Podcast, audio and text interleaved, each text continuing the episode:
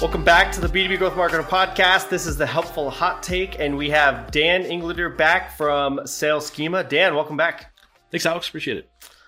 So we talked a lot about your approach and philosophy of personalization at scale and how to build relationships and de-risking the kind of first meetings or situations. So I wanted to ask you this because there's a lot of new salespeople starting jobs right now. A lot of tech companies have been hiring a lot, and a lot of people are trying to figure out like what's the best approach for them. So I wanted to ask you, like, how would you approach outbound kind of personalization for a new salesperson? Yeah, great question. So I think the foundation of everything before like any tactic or software or anything like that is really just like your time and frankly your motivation. Everybody's in different situations, but if you're in a dedicated sales role, that's one. If you are splitting your time between sales and client service, that's another. But the important thing is to make sure you have kind of like dedicated time for deep work and structuring campaigns, which is.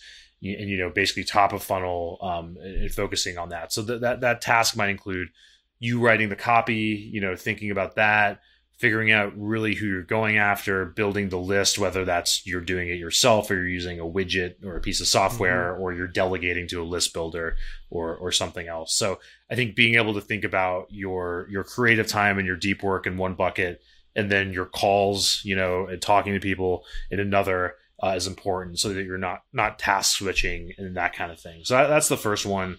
It's just making sure that time's there. And then another block of time for follow-up, you know, so everybody that you might've talked to 30, 60 days ago, that's really where a lot of that gold lies.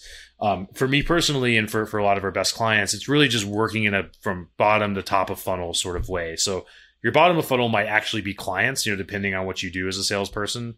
From there, it's, you know, proposal stage opportunities, meeting stage opportunities, people that are on the fence, and then people that don't know you yet. So to get into that the last bucket or top of funnel, people that don't know you yet, and how we're thinking about personalization. So we talked about this earlier, Alex, but I think personalization is a buzzword, and people refer to it in any particular way. Like I've heard personalization referred to as literally including the person's name, you know, in an email. So we're at a point now without going too far down a rabbit hole where for a lot of B2B companies and a lot of offers, unless you have something that's brand spanking new and probably won't be that new for that long, buyers are in a much greater degree of skepticism. And I think that moves faster because of the internet, because of the speed of communication. So the way that we think about it at Sales Schema is what we've trademarked as relationship sales at scale. So instead of backloading the work and focusing on funnels and all this sort of stuff, but not taking as much time on the list, we put a lot more attention on that list.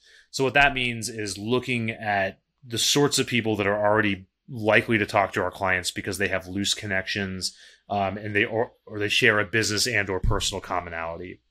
So for example, like if you were to go to a conference and you're selling to a particular industry, let's say it's manufacturing, you could probably reach out to a lot of people at that conference and say, hey, I went to this conference. I think we crossed paths. Would you be open to a call? A lot of people would take that call. So what if you could expand out from that? What if you could say, hey, I met so-and-so at a conference, saw you guys were friends, saw you're in my industry, wanted to connect. And now all of a sudden you have thousands of people that are going to be very likely to take a call with you. And even if they're not, they're at least not mad at it. You know, they're at least likely to talk to you maybe in the future. That's the way we think about campaigns. So to get tactical, and like even if nobody ever hires us, one thing you can do as a new salesperson right away is go into your LinkedIn, export all your contacts. It's pretty easy to do. You can Google how to do it. You'll get a spreadsheet. You're going to see a bunch of people on there. Maybe it's hundreds or thousands of people. And then you're going to be able to say, okay, who's in my industry? And it'll already be kind of divided up like that anyway by account. Go figure out, okay, who can I connect with? Connect with those people, you know, send them an email. Don't contact them through LinkedIn. You're contacting them through email because we do business in email, and it just shows a greater level of care. Contact on LinkedIn, it gets buried in the noise. So you're sending them an email and you're saying, hey, I saw you've been connected a while. I'm in your space. I'm hoping to learn more. You know, I'm hoping to learn more about your area. I'm a new salesperson in this industry. I'd love to help out in any way I can. You know, my Rolodex is open to you. I've worked in these other areas before. You know, would you be open to a call? Nobody's going to be mad at you for that. And a lot of people are going to be willing to talk. And you're getting on these calls. Before you get on the call, you're looking at their LinkedIn and you're saying, okay, they're connected to these two people I want to meet. at the end of the call, you're saying, hey, you know, would you feel comfortable making the introduction? A lot of people will make that intro. And now you've essentially, if you do this over the course of a few months, you've gotten dozens and dozens of perfect referral level intros. That will convert to hundreds of thousands, if not millions, in new business if you work that process. So that's something you can do right away. And we're just kind of doing a more sophisticated version of that for clients. Yeah. I love that your primary or maybe secondary goal is just to not have them be mad at you, because it's almost like a mythology of like, if they're not mad at me, that means they won't click spam, they won't click unsubscribe, and maybe they'll reply back, maybe they'll take a meeting.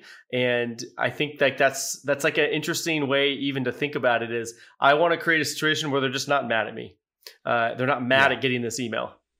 Right, exactly. And a lot of what that's meant is, you know, you do need the scale element. If you're just sending 10 love letters a day, that's not going to work because, like, you know, maybe they don't get through, or some people miss them or whatever. So the scale does matter, but it's less scale than it used to be. It's not sending thousands of, not contacting thousands of people a week. In a given campaign, we might be contacting anywhere from like 50 to 100 people per business day, sometimes less. That allows us to kind of find that fine line between personalization and scale. Yeah. And another thing is, email is a channel that nobody can mess with. You know, companies can try to mess with it. Google and Microsoft can put filters in, but ultimately it's a channel that you own and you control. An algorithm change or the cost of advertising isn't going to throw that off. So it's becoming more and more important. Yeah. Well, great. Well, Dan, I appreciate it. Those are some good tips, I think, for any level salesperson that's looking to, you know, change up some strategies, rethink how they approach it. So I think those are great tips. Awesome. Thanks, Alex. Yeah, hopefully that was useful. Yeah, I appreciate it. All right. Thanks, Dan. Thanks, man. Appreciate it.